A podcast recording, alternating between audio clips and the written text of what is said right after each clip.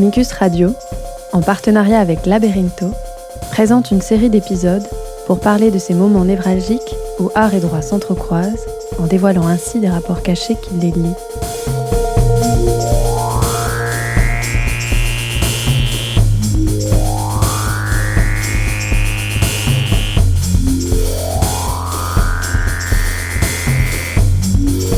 Ce que le droit nous apprend de l'art, ce que l'art nous apprend du droit, et ses rapports de pouvoir voilés et implicites.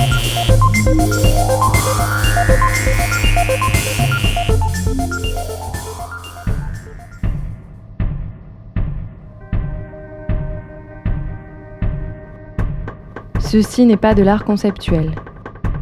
Jugement Catalan Druet. Un air de déjà-vu. Un exécuteur interprète qui intente un procès judiciaire contre une star du monde de l'art. Oui, déjà vu. Et nous en avons parlé dans deux épisodes de l'art au parloir. Notre cinquième épisode, Vasarelli Assistance cinétique, et le dixième, À l'ombre de Renoir, Prescription et droit d'auteur. Valué et Rino, qui s'opposent respectivement à Vasarelli et à Renoir. Aujourd'hui, c'est de Daniel Druet et de Maurizio Cattelan dont il s'agit. Pourquoi alors faire un nouvel épisode sur le sujet? Qu'y a-t-il de nouveau? Surtout en sachant que dans notre second épisode, Une banane à 120 000 dollars, nous avions déjà traité de l'œuvre de Maurizio Cattelan. Eh bien, comme l'a bien fait remarquer l'avocat Marc-Olivier Deblanc, certains médias se sont chargés de diffuser l'information sur la décision des juges comme en étant une qui consacre la protection de l'art conceptuel. Premier son de cloche. Deuxième son de cloche, pourquoi l'engouement dans certains grands médias? Et là, il s'agit d'autres éléments du monde de l'art qui apparaissent à la lumière et qui relèvent de la confrontation entre différentes visions sur ce qu'est l'art. Nous avons aussi touché à cette problématique dans notre quatrième épisode, le baiser sur le tableau de Sai Chong-li, histoire de peinture et amour dangereux. Mais la complexité de la thématique mérite de la revisiter.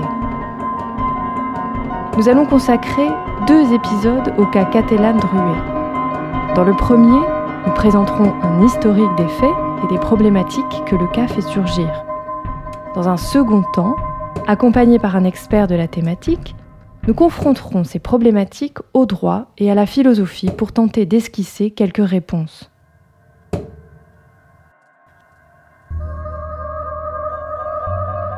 Nous avions précédemment considéré la possibilité de réaliser un épisode sur ce cas, mais les raisons précitées dans notre introduction nous en avaient dissuadés. Rappelons ces raisons dissuasives et ajoutons-en une nouvelle. Sujet déjà traité, démarche de l'artiste déjà explorée. La nouvelle, et troisième donc, un résultat juridique prévisible et aujourd'hui confirmé par la récente sentence. Oui, il n'y avait pas de mystère, et même si certains craignaient une surprise, une décision différente nous paraissait peu probable, impossible même après avoir regardé la jurisprudence sur le sujet. Nonobstant, multiples articles de presse et des réactions intenses nous emmènent à conclure que ce cas n'est pas si lisse qu'il en avait l'air et que les enjeux sociaux et esthétiques qu'il implique sont d'une grande actualité. Résumons les faits principaux. 2018, Daniel Druet entame un procès contre la galerie Perrotin et ses éditions qui représentent l'artiste Maurizio Cattelan. Et dans le même élan, il assigne en justice la Monnaie de Paris, institution dans laquelle Cattelan a réalisé une rétrospective en 2016. Bien avant cela, Daniel Druet était connu dans le milieu créatif pour sa maîtrise technique dans la réalisation de figures réalistes, particulièrement en cire. Il a notamment réalisé autour de 200 figures en cire pour le musée Grévin à Paris. Induit par cette réputation, et après avoir observé certaines pièces du musée Grévin, Maurizio Cattelan fait appel à Druet pour matérialiser quelques-unes de ses idées. Cattelan lui demande par exemple de réaliser la figure du pape Jean-Paul II, utilisée dans sa fameuse Ora Nonna, où Cattelan le met par terre, frappé par ce qui ressemble être une météorite ou bien la figure de Him, qui représente une figure d'un corps d'enfant agenouillé, suppliant devant un mur et portant le visage d'Hitler. deux pièces qui ont propulsé l'artiste, tel que nous l'avons vu dans l'épisode que nous lui avons consacré sur sa banane à 120 000 dollars. Druy demande donc la paternité exclusive de l'œuvre d'art, puisque c'est lui, de ses propres mains, qui a créé un certain nombre des pièces présentées comme étant des œuvres de Maurizio Cattelan. Il demande à être indemnisé pour l'atteinte à son droit au nom et à la qualité d'auteur, pour l'atteinte au respect de son œuvre représentant le pape Jean-Paul II, et finalement que les parties accusées soient rendues coupables d'actes de contrefaçon de ses droits patrimoniaux. Voilà donc l'origine de cette histoire. En principe, pas de quoi fouetter un chat. Il est bien connu que, comme nous l'avons vu dans des épisodes précédents, la législation et la jurisprudence reconnaissent que l'œuvre d'art est composée par des éléments matériels autant qu'immatériels. Et en effet, pas de surprise, les juges ont débouté Druet. Malgré le fait d'avoir fait quelques considérations sur le fond, les juges n'ont pas tranché sur la question de la paternité de l'œuvre, mais ils ont déclaré irrecevable l'action de Druet, étant donné qu'il prétendait contester les droits de quelqu'un qui ne faisait pas partie du procès. Cette histoire judiciaire n'est donc pas nécessairement terminée, puisque les avocats de Druet manifestent analyser deux possibilités. 1. Faire appel de la décision. 2 recommencer à zéro en attaquant cette fois directement l'artiste italien. Quoi qu'il en soit, et même si c'était une troisième option qui finissait par s'imposer, celle de ne rien faire et de laisser l'affaire se terminer à son point actuel, cette confrontation a provoqué une grande agitation et l'intervention de multiples personnalités. L'affaire, même si le résultat ne produit aucune révolution et que la décision des juges va dans le même sens du cours du fleuve, a tout de même l'allure pour devenir une référence dans l'univers du droit de l'art. Plusieurs articles ont traité le sujet, autant avant qu'après la décision. Citons notamment Thomas Golson et son article paru sur AOC intitulé L'affaire Druet contre Catalan, l'art est-il travail?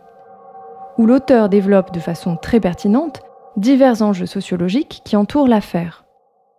L'article a également le mérite de casser un dualisme simplificateur dont, d'après lui, le débat médiatique sur l'art contemporain en France est trop coutumier. Force est de constater qu'en effet, et comme exemple, Pierre-Antoine Souchard affirme dans un article publié le 17 mai 2022 par Dalloz qu'il s'agit de les mains contre la tête, le réalisateur contre le concepteur.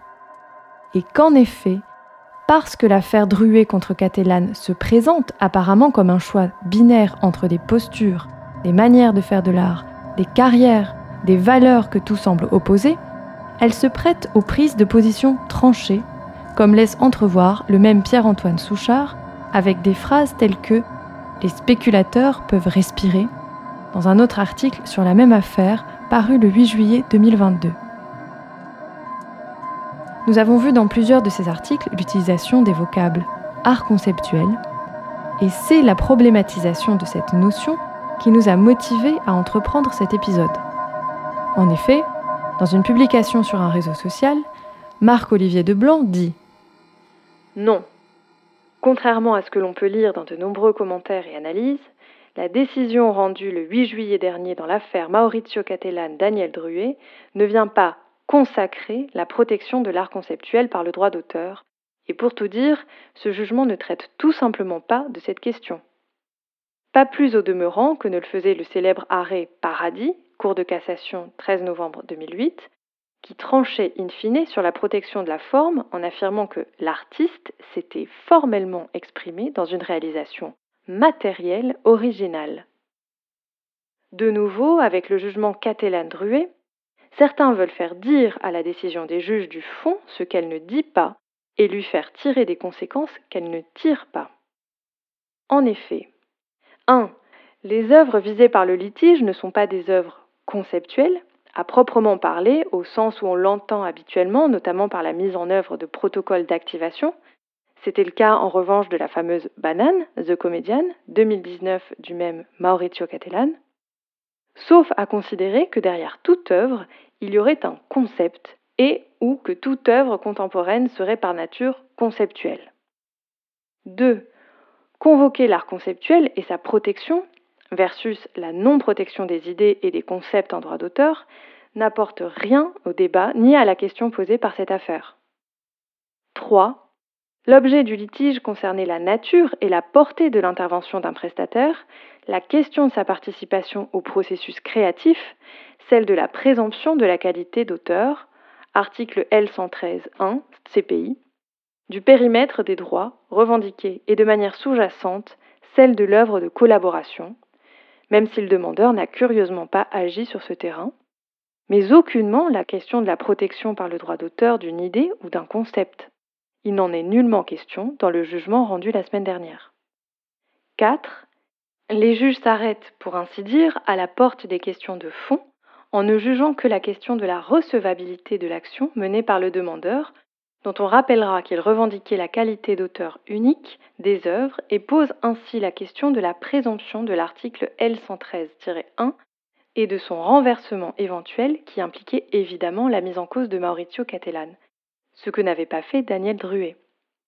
Le tribunal conclut que, faute d'avoir assigné en personne Maurizio Cattelan, auteur présumé, au préjudice duquel il revendique la titularité des droits sur les œuvres en cause, Daniel Druet doit être déclaré irrecevable en toutes ses demandes en contrefaçon de droits d'auteur. Rien de plus. À aucun moment dans les motifs où le dispositif du jugement n'est évoqué, ni même effleuré la question de la protection de l'art conceptuel. Rien de plus. Mais nous voyons que la confusion concernant l'œuvre conceptuelle n'est pas le simple fait de commentateurs ou journalistes pas ou mal informés.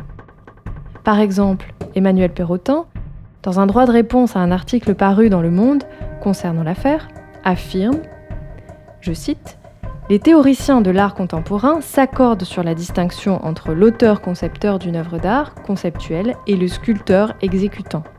Fin de la citation. Dans le contexte, il est légitime d'interpréter que Perrotin classifie les œuvres objets du litige comme des œuvres d'art conceptuel. Nous avons déjà signalé par le passé un décalage entre la réalité artistique et les dispositifs normatifs concernant l'art conceptuel, en effet, dans l'épisode de la banane du même artiste, nous signalions que le droit positif garde l'exigence d'une matérialité à travers la notion de support matériel de l'œuvre, et que ce n'est que grâce à des pirouettes jurisprudentielles que des œuvres à fort composants conceptuels ont pu être protégées par la juridiction. Dans son plaidoyer, Jean-Baptiste Bourgeois, avocat de Druet, affirmait Non, ce n'est pas la fin de l'art conceptuel, c'est la fin d'une époque. Qu'est-ce qu'il veut dire par là? Dans notre prochain épisode, nous approfondirons la problématique de la définition de l'art conceptuel, nous rappellerons la normativité existante et quelques repères jurisprudentiels. Nous tenterons ainsi, et guidés par Marc-Olivier Deblanc, de dévoiler le conflit caché derrière ce conflit et de clarifier à quoi font référence les plaignants quand ils parlent d'époque cette époque qu'il prétendait immerger dans une sépulture avec ce procès. C'était L'Art au Parloir, un podcast proposé par Amicus Radio en partenariat avec Laberinto, réalisé par Léobardo Arango et Léa de Lyon. Nous remercions Marc-Olivier Deblanc pour sa disponibilité et son expertise.